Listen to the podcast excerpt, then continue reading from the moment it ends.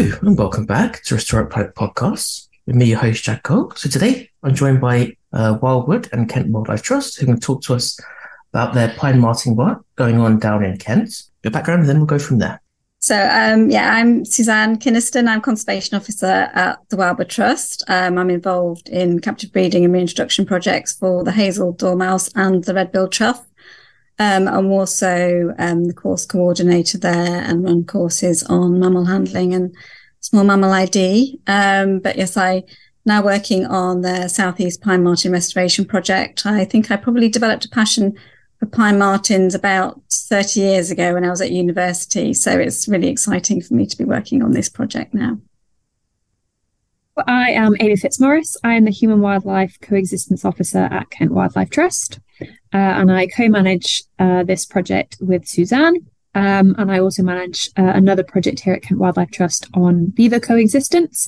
Um, and I work on a variety of different projects across the trust that focus on coexistence. So, thinking about social science um, and how we can work well with different people um, and engage them with nature um, and um, I'm also very excited to be working on a Pine Marten project.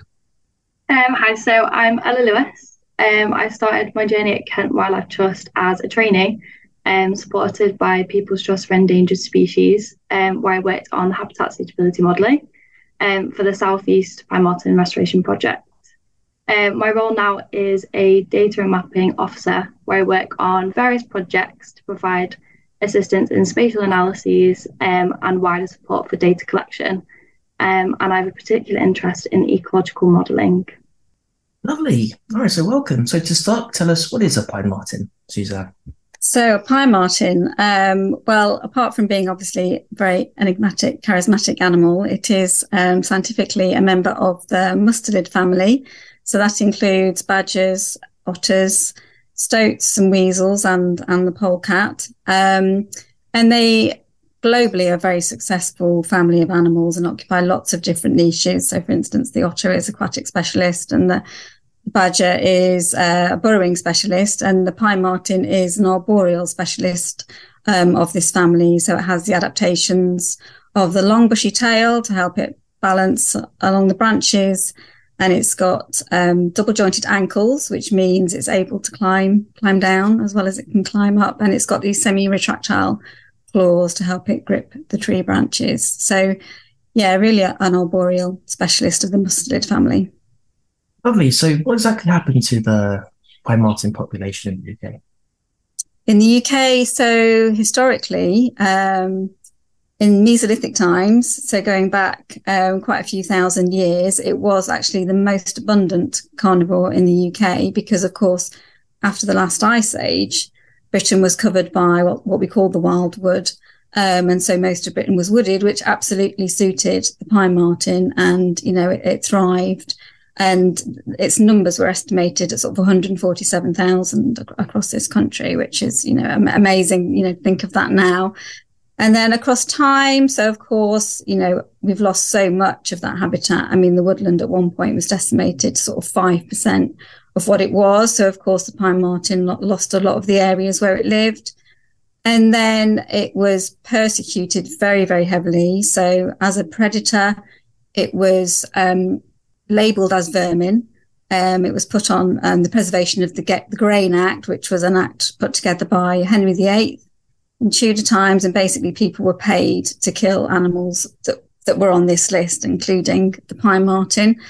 And then um, later on, so a couple of hundred years later, sort of game laws were passed, which meant um, that it was very easy to shoot on anybody's land, and so the, the pine marten was shot um, by by gamekeepers um, who were protecting um, their their animals um, for their sport. And then also they were persecuted for their fur. So in the 14th century, um, this this started, and um, the trade in pine marten pelts was was flourishing. I think it was known as, as soft gold, apparently, um, and was you know very good trade item, and of course was used to make robes and, and stoles and things like that. So for the pine marten in Britain, it's a double whammy of habitat loss and, and persecution. Unfortunately, yes. So I should yeah. say the numbers now we're looking. I think the lowest numbers went to about two thousand, and then now since their recovery, they're they're um, probably double that. So why should we bring them back and keep boosting those numbers? Why should we bring them back? Because they are um, a really important part of the ecosystem. It's really restoring that balance. You know, they they will bring balance back in as a carnivore. You know, they can they can regulate small mammal populations, but also they can act as a flagship species. I mentioned earlier that pine martens were are a very charismatic animal, and they can, you know, people actually engage with this animal in a way they might not engage with with the habitat of the animal. So we can use this animal to basically um, kickstart, you know, a lot of habitat restoration, even for green bridges, you know, across the southeast. You know, we can get a, a proper green network going. All right, and in the context of wilding, sort of more broadly, and some of the the wider effects that, that pine martens could have, what, what sort of things could we see?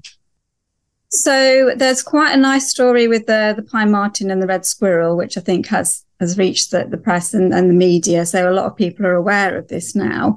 We're not still not quite sure of the mechanism of how this works, but obviously we have the, the grey squirrel in the UK, which is a non-native introduction from um, North America, and has caused you know a lot of a lot of problems in terms of um, tree damage, and also of course to to red squirrels because um, they carry the the pox virus, which the red squirrel actually suffers from, but the grey squirrel seems to have more immunity to.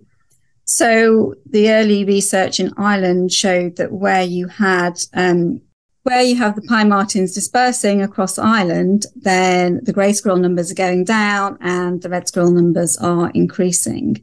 Um, so there's actually, you know, and the, the tagline was the enemy of, of my enemy is my friend. And so the same research was done in Scotland and they were finding the, the same thing there. And there's, sort of various ways this could be happening, but you know, we have to kind of take this as a win for the red squirrel, really. If the pine marten, you know, reintroductions can help the red squirrel by um, affecting the grey squirrel either by direct predation or by creating a landscape of fear for the grey squirrel, then this will be, um, you know, it's got to be very, very positive. You know, we can then start thinking potentially about red squirrel restoration as well. Brilliant. Okay, so now on to, on to Amy. Tell us about your Southeast Pine Marten uh, project that you've got.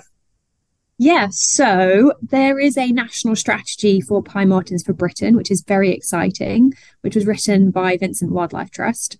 Um, and we really wanted to build on that. Um, so the southeast is a potential area where pine martens could be restored to. Um, and there are other pine marten projects um, that are starting to happen um, across Britain, um, in Wales and England. So we wanted to start thinking about how could we do a really good project that would help a pine martens to be restored back to here because it would take a very long time naturally for them to get to the south. Um, and how could we do that following best practice? And how could we do that in a way that would really make it into a project that has benefits for many different types of biodiversity, but also for local people, um, thinking more on a landscape scale. So we wanted to start rather than just think about putting pine martens out in Kent, which is obviously where Kent Wildlife Trust works and where Wildwood works, we wanted to think about it more in a landscape scale. So we wanted to start a project that was restoring pine martens to the southeast, um, and to do that, we wanted to make sure that we were doing it as a co developed project, um, which is best practice for conservation, working with a range of different stakeholders, incorporating all of those expertise and ideas into a strategy that would really create um, something very positive over a long time period. Obviously, landscape scale conservation takes a long time. So our strategy is currently within a 10, 10 year time frame. Um, so we're still in the early stages of that project. We started it um, around a year and a half ago, um, thinking about who are the stakeholders in the southeast, um, who, who would be influenced by this project, who might be impacted positively or negatively, thinking about all the different people that would need to be involved to make this brilliant project. Um, so we've just been having lots of different meetings over the year and a half with all these different types of stakeholders, having those conversations about if we were to do pine martens in the southeast, what what would that project look like? What would that mean for you? Um, and really building on that. So we've set up a committee, um, which are core um, project um, organizations who do sort of day to day management alongside Susan and I. Um, and then we have the stakeholder working group, um, which is made up of around well, 30 plus organizations now across the Southeast, um, so that we can all co develop this strategy together, um, which is really, really important for yeah, legacy and, and creating that landscape scale conservation. Fantastic. And so, what work is happening on the project sort of at present, right now? And uh, how can communities and interested people get involved? Yeah, so um, a large part of sort of the restoration project is the feasibility. Um, so, in terms of the ecological feasibility assessments that we're doing, um, we conducted a species distribution model um, to identify whether the habitat in the southeast um, is suitable for restoring pine marten. So, this species distribution model is a statistical model which essentially predicts where, in a given space, um, there is suitable habitat for the species to occupy. So, um, our model does this by characterizing the environmental conditions that are deemed suitable for pine marten based on confirmed sightings across the European range. It then predicts where similar habitats are located in a given space, in our case, um, the southeast. So, to conduct our model, we used a subset of 2,314 occurrence records um, across their, distrib- their European distribution, and then paired this with various um, environmental variables, including things like forest density, tree species, and land cover type. Um, and these um, were put into the model to predict suitability. So, our habitat suitability map um, showed large woodland areas as moderate to highly suitable for pine marten um, predominantly in areas across the high wealds in Sussex um, and also Kent Downs. As we expected, large parts of the southeast also indicated low suitability for pine marten, um, and this is due to centuries of habitat loss and fragmentation, um, as Suzanne mentioned earlier. Um, so these were predominantly shown to be areas of expansive urbanisation and agricultural land. Um, we found that the strongest predictors for what determines suitability in the model um, included temperature, rainfall, elevation, and forest density. Um, and through data analysis, um, we can identify exactly how each of these environmental variables influence suitability. So, for example, the results indicated that pine prefer rainfall above a 600 millimetre monthly average, and they also prefer lower elevations um, between zero to 1,000 metres above sea level. Uh, so, in terms of the next stages um, into the sort of feasibility process, um, we will be using the results from the habitat suitability map um, to undertake connectivity modelling in order to predict key dispersal routes between highly suitable areas. So, in other words, um, where pine martens are expected to move across the landscape. These connectivity models consider potential barriers to their movement um, such as the influence of roads, urban areas, and water bodies, in order to assess their dispersal ability. Doing this will improve our determination of the most suitable release sites um, and also inform our long term strategies for landscape scale restoration. So, for example, looking into the priority areas for expanding and connecting the woodland. Okay, so what else is happening? Great. Yeah. So, as part of the feasibility work that Ella was talking about, we're also doing um, additional ecological feasibility, looking at um, potential release sites that came out of the modeling. Because um, if an area is suitable in terms of its habitat, it's also really important that we understand is there enough prey? What might be competitors that are there? Is there any predation that might be happening?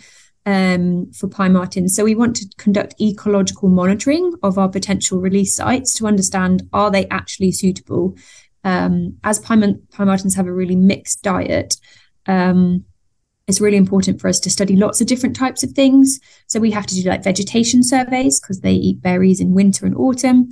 Um, and obviously, their main food source is small mammals, which Suzanne said earlier. So we have to make sure that they have enough enough prey for these areas to be suitable release sites. So we're doing ecological feasibility um, for a whole year so we can understand um, in those potential release sites um, if there's enough uh, suitable prey and forage for them throughout the different seasons because that's really important and what other biodiversity might be there because they have some competitors like badgers and, and red foxes just to understand um, any potential risks um, and another really crucial part of the feasibility work that we're doing is social feasibility. Obviously, these areas hopefully will be good habitat. We've established that. Hopefully, they'll be good ecologically. But we also need to understand do the people of where we potentially might put out pine martens. are they keen on having pine martens? Are they not keen?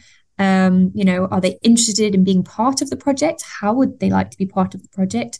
Particularly because it's a landscape scale project, there are lots of opportunities for people to get involved in this project. And that is what we want to build a project that has really strong legacy within a community. We need lots of people to have the opportunity to be involved in the project really early on. So that's really important. So we're starting to do different types of engagement events um, to allow lots of different people to have, have the opportunity to be involved because, you know, it's as conservationists, obviously we love wildlife and um, we value wildlife and lots of other people do as well. And it's really important that they have that opportunity to be able to, you know, partake in things and contribute in whatever way they can. Um, so we want to try and do that within this project across a, a wide landscape. And what are some of the ways that people can get involved? Yeah, so it's really exciting time at the moment because we do have all the ecological work going on. So there's lots of interesting things that people can get involved with. So we recently had some events where um, we ran some equipment building workshops so people could help us build equipment that we're going to be using in the ecological feasibility research, which was great. So we built things um, called track plates, uh, which are bits of wood, um, which we fold into a triangle and we have um, very high tech equipment inside this bit of wood, which is basically just a little bit of powder at each end and some sticky paper in the middle. And when animals walk across it, they leave their footprints. So it's it's a non-invasive monitoring tool because um, the animals can pass through really easy. They're not kept in there, you know, at all like other um, small mammal monitoring techniques, um, and they just leave their footprints behind um, and through a collaboration through um, WildTrack, um, uh, another uh, NGO, um, we can analyze those footprints and it can tell us what species we have, which is amazing. So it's really low cost and it's great for people to be involved. So we had lots of different people from the communities coming to help us build this equipment. Um, and um, people have signed up to be part of a volunteer group um, so anyone who's interested in the project can sign up to be part of our volunteer group, and they can volunteer on a number of th- different things, um, depending on what they're interested in. Um, so as the feasibility work progresses, there'll be lots of opportunities to be involved. Um, so people might want to um, help monitor a track plate if it's close to them. That would be great. Or if they might want to monitor a camera trap, so they can keep an eye on it um, and help us check things. Um, maybe they might, might want to get involved in bat surveys. But we also have the social stuff as well. So we'll have lots of events um, engaging different types of audiences. And if people are really keen on that stuff, um, and they want to engage other people in wildlife in their communities, then obviously we want to work with them as well. Um, so we have a very strong community organizing system. Um, so it's really important that, that we um, encourage and empower those people to, to, to grow this project all together because the biodiversity that we have um, in the southeast and everywhere is everyone's wildlife. Um, so it's it's really nice to try and try and work towards that. Great. And finally, Suzanne, what's the future for pine Martens in Britain? Well, hopefully, very positive. Um, they received full protection in 1988, so um, it's it's been a slow but sure recovery since then. Um, so there's been habitat restoration projects. There's also been reintroduction projects um, in Scotland and in in England and in Wales, and it's really um, for people. Hopefully, will feel lucky um, that they have got a pine marten in their neighbourhood. You know, um, it's such an, an enigmatic, charismatic species, as I mentioned very early on, and um, I just feel we, you know, we should feel privileged to have this animal back in the UK. Oh, well, yeah, across the UK. Lovely, ladies. Thank you so much for your time.